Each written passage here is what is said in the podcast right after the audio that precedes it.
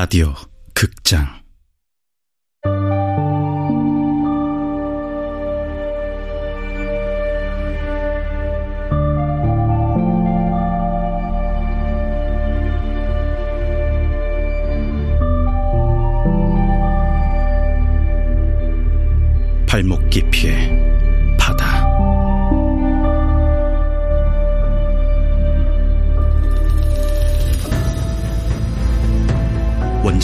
최민호 극본 이주향 연출 황영선 열두 번째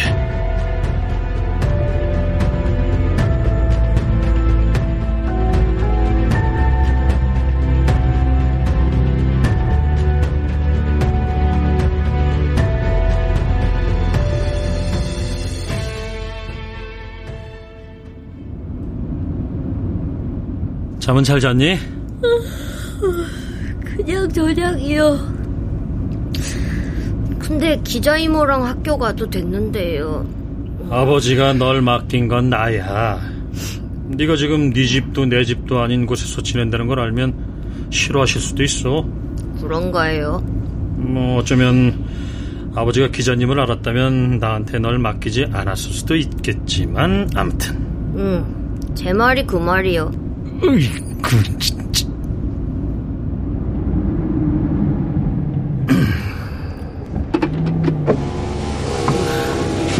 또 저러네요. 뭐가? 저러다 도로까지 점령하겠어요. 응? 비둘기 말이에요. 아, 단체로 날개가 다치기라도 한 걸까요? 날아다니는 애들은 또 되게 낮게 날아요. 우리 차에도 부딪히겠어요. 창문 닫아라. 비둘기 들어올라. 전 겁이 별로 없거든요. 그런데 근데 요즘은 좀 무서워요. 음, 어떤 게 무섭니? 음, 정확히는 잘 모르겠어요. 엄마가 돌아오지 않을까봐 두렵니? 아니요. 엄만 말했잖아요. 절대 죽지 않을 거예요. 그 말은 내 곁을 떠날 일은 없단 거예요. 근데 아빠를 못 보게 될까봐 그건 좀 무서워요. 의외구나? 의외라고요? 넌 온통 엄마 생각만 하는 줄 알았는데 그럴 리가요. 난 엄마 반 아빠 반인걸요. 아빠가 방금 그 얘기를 들었다면 무척 좋아하셨을 것 같구나 아닐걸요. 아빤 감정 변화가 크게 없으세요. 그런 사람이어서 또 엄마랑 살 수 있는 거죠. 일희일비하면 못 살아요, 엄마랑은. 넌 정말이지 어, 다 왔다. 아 그래 다 왔네 조심히 다녀와 끝나는 시간에 맞춰서 데리러 오시는 거죠? 물론 고생하세요. 그래 어 저기 윤한별 네? 뭐든 무서워하지도 두려워하지도 마라 고맙습니다. 데려다 주셔서요. 잘 다녀오렴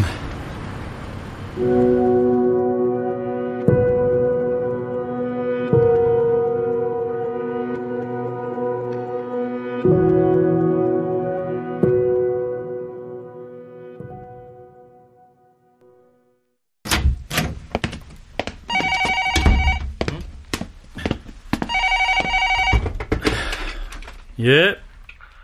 아, 이제 받는구만. 아, 매니저님. 전화 올 걸 몰랐던 것처럼 그러네. 어제 하루 종일 걸었는데 연락이 안 됐잖아. 어젠 일이 좀 있었습니다. 그래. 내가 경혜 씨한테 맡긴 6월 사건 말고도 협회 일은 차고 넘치니까. 그지? 어, 예, 뭐. 근데 전화는 왜 종일 하셨던 겁니까? 왜겠나? 자네한테 맡긴 그 일 때문이지. 경혜 씨도 뉴스 봐서 잘 알고 있겠지? 네, 6월 사건으로 떠들썩 하더라고요. 음, 대실종이야. 그 뼈들 대실종 때 사라졌던 사람들이라고. 텔레비전에 나온 유류품을 알아봤던 사람들이 방송국에 전화를 하고 있어. 그렇군요. 대체 왜 이 일을 그거랑 연결짓지 못했을까? 나도 참 그게 의문이야. 경희 씨도 전혀 짐작 못했나? 대실종이 뭔지 잘 모릅니다. 아, 그런가? 경혜 씨는 뭐 그럴 수도 있겠네. 그 사건 이후에 우리하고 일을 시작했으니까. 음, 그래, 맞아. 그럼 이제 어떻게 되는 겁니까? 6월 사건은 종결입니까? 종결. 아니지. 오히려 사건이 새로운 국면을 맞았다네. 어떤 것 말입니까? 난 자네도 잘 알고 있을 거라고 생각하는데. 뭘 말입니까? 전화로 할 얘기는 아니지. 내일 점심시간 비워두겠나? 바빠도 좀 그래줬으면 하는데. 그렇게 하겠습니다. 그래. 그럼 본사 회의실로 오게나. 그때 자세하게 설명해 줄 테니까. 네. 그럼 이만 끊겠네. 네. 아, 자자자자자. 그 맞다 맞다 맞다. 그 이 얘기를 한다는 것을 또 뭐가 남았습니까? 어 찾았거든. 거울 말이야. 노아 씨가 들고 잠적했던 바로 그 거울. 어. 좀 전에 회수했어. 이 이발소에 걸려 있더라고. 이발소요? 무슨 이발소? 아니, 그게 왜 거기 있답니까? 낸들 알까? 이발사 말로는 그 누구한테 구매한 거라던데. 글쎄, 그 누군가가 노아 씨일지 아님 또 다른 누구일지. 뭐 그건 차차 알아보기로 하고. 물건은 멀쩡합니까? 음, 보기엔 아주 훌륭해. 이발사도 흔쾌히 가져가라고 하는군. 거울을 걸어두니까 오가는 손님들이 불평을 하더라는 거야. 이 거울 대체 뭐냐고. 얼굴이 왜 이렇게 보이냐고. 그랬군요. 음. 아무튼 이제라도 노아 선생 꼬리가 밟혀 다행이야. 곧 찾을 수 있을 것 같아. 그럼 저녁에 회의 때 보자고. 음, 좋아. 아유, 이게 훔친 거울인 줄 알았으면 받지 않았을 텐데요. 이렇게 멋진 거울을 어떻게 마다하겠습니까? 저럼 아마 훔친 걸 알아서도 받았을 겁니다.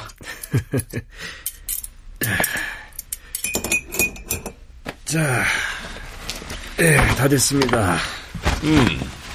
이야, 솜씨가 아주 훌륭하십니다. 아유, 아, 별 말씀을요.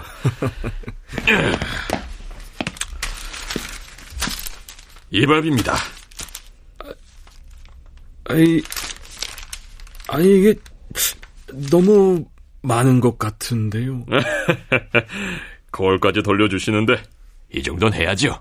아유, 어차피 제 것도 아니었는데요. 음. 이 거울은 어차피 그 누구의 것이랄 수도 없습니다. 계속 이렇게 떠돌 뿐.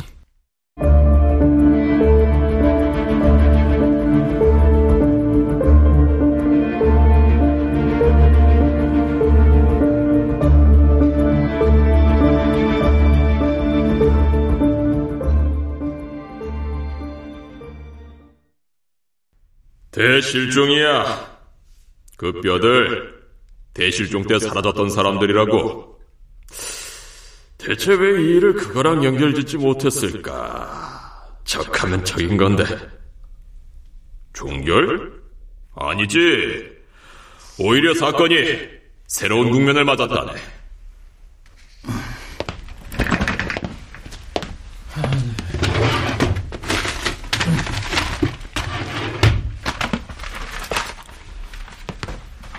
Great Missing.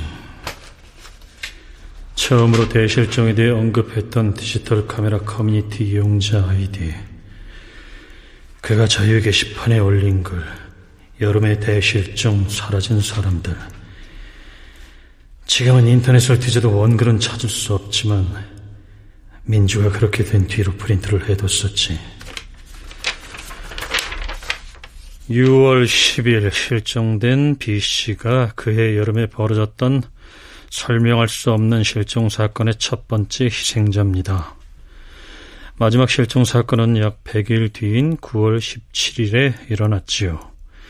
현재 전국 경찰서에 접수된 이유도 없고 정황도 수상적은 실종 사건이 총 752건이랍니다. 같은 기간 실종자 통계를 감안하더라도 비슷한 유형의 실종자가 단기간에 이렇게 많이 생겨난 건 유례가 없는 일입니다. 그런데도 경찰은 이 사건들을 단순 가출에 포함시키면서 통계를 왜곡하고 있습니다. 제가 이런 주장을 펼치면 경찰들은 그러겠죠. 무슨 근거로 752건이란 숫자가 나온 거냐고. 실종 사건은 언제나 늘 많았다고. 실제로 경찰청 통계에 따르면 만 18세 이상의 성인 실종 건수는 꾸준히 늘고 있습니다. 지난해에는 약 5만 3천 건의 신고가 들어왔는데 올 상반기에 접수된 신고 건수만 해도 벌써 3만 4,638건으로 꾸준한 증가세를 기록하고 있습니다. 이건 치매 환자나 지적 장애인은 제외한 숫자죠. 그래도 하루 평균 약 190여 명이 실종되는 셈입니다. 책승자 본인도 이유도 없고 정황도 수상쩍다고 말은 하지만 어떤 근거로 수상쩍다고 보는지는 설명도 못하고 경찰 관계자냐는 댓글에 글을 삭제하기나 하고 그래도 이게 뭐라도 도움이 될까 싶어서 가지고 있는데 벌써 시간은 10년이나 지났네.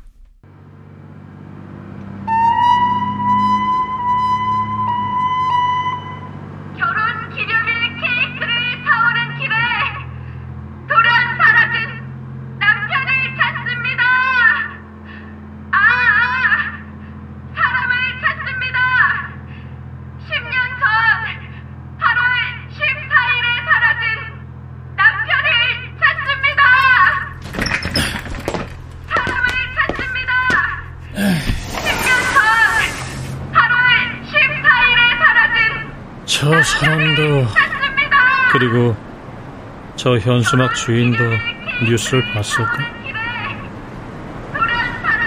사라진 가족 유류품을 봤을까? 우린 가족을 찾은 걸까? 잃은 걸까?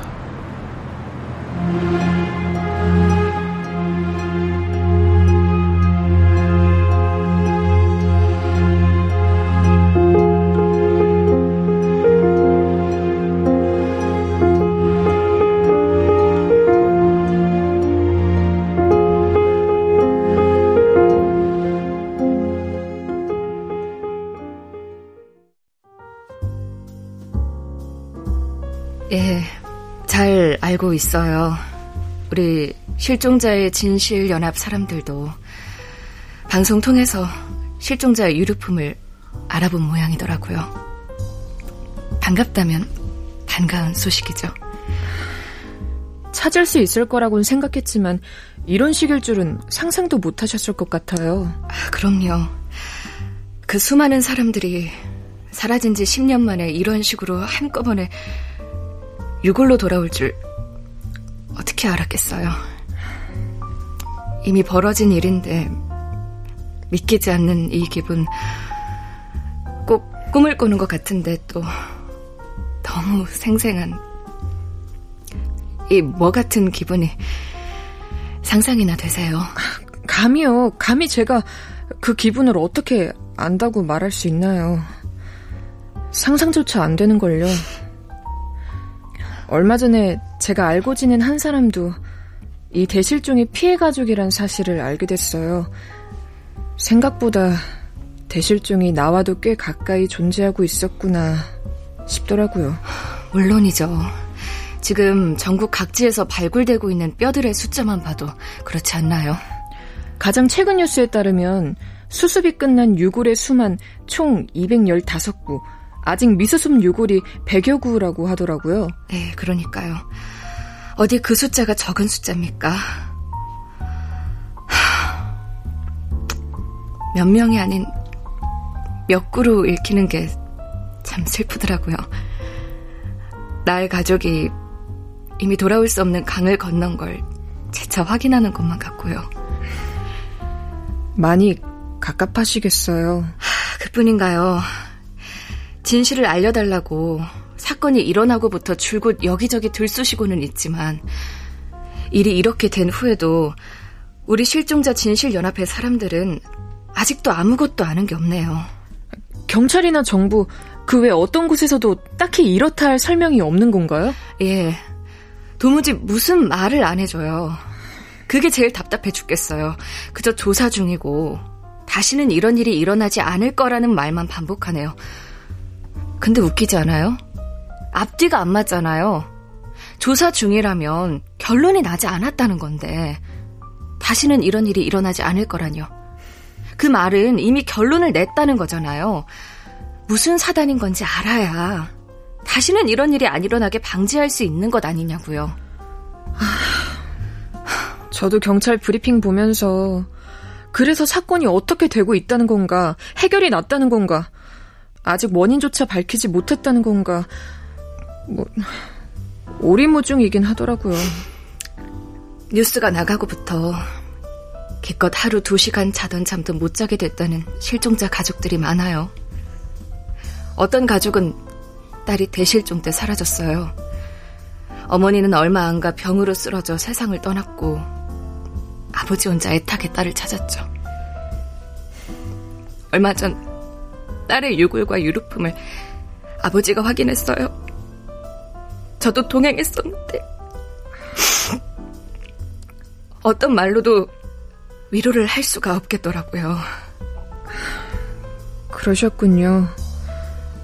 그런데 아직까지도 그 슬픔을 설명해줄 어떠한 규명도 이루어지고 있지 않아서 화도 많이 나겠어요. 이 사태에 대해서 실종자 진실연합은 어떻게 대응할 생각이신가요? 어, 우리 실진연은 경찰청과 정부청사 앞에서 매주 화요일마다 진상 규명을 촉구하는 집회를 열려고 합니다. 진상 규명이 좀 잘 이루어지면 좋겠는데요. 아무래도 대실종 자체가 너무 오래전에 일어난 일이라 힘들 것도 같습니다. 실종자를 파악하는 것만으로도 벅찬 일이고요.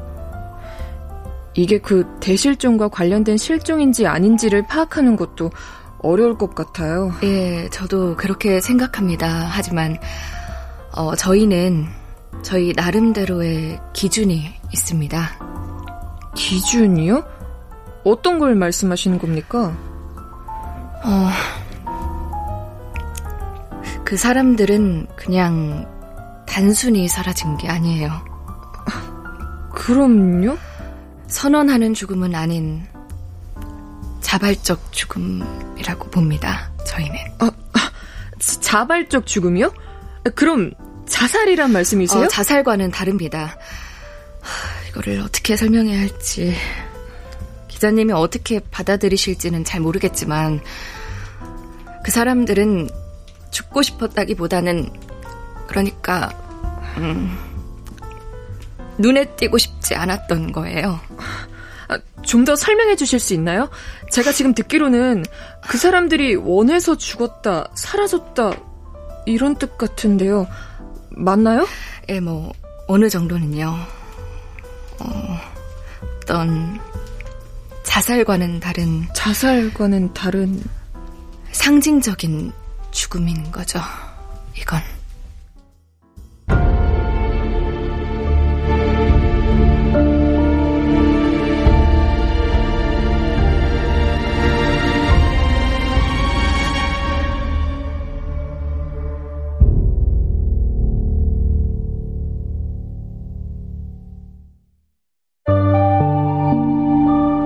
라디오 극장 발목 깊이의 바다 최민우 원작 이주양 극본 황영선 연출로 열두 번째 시간이었습니다.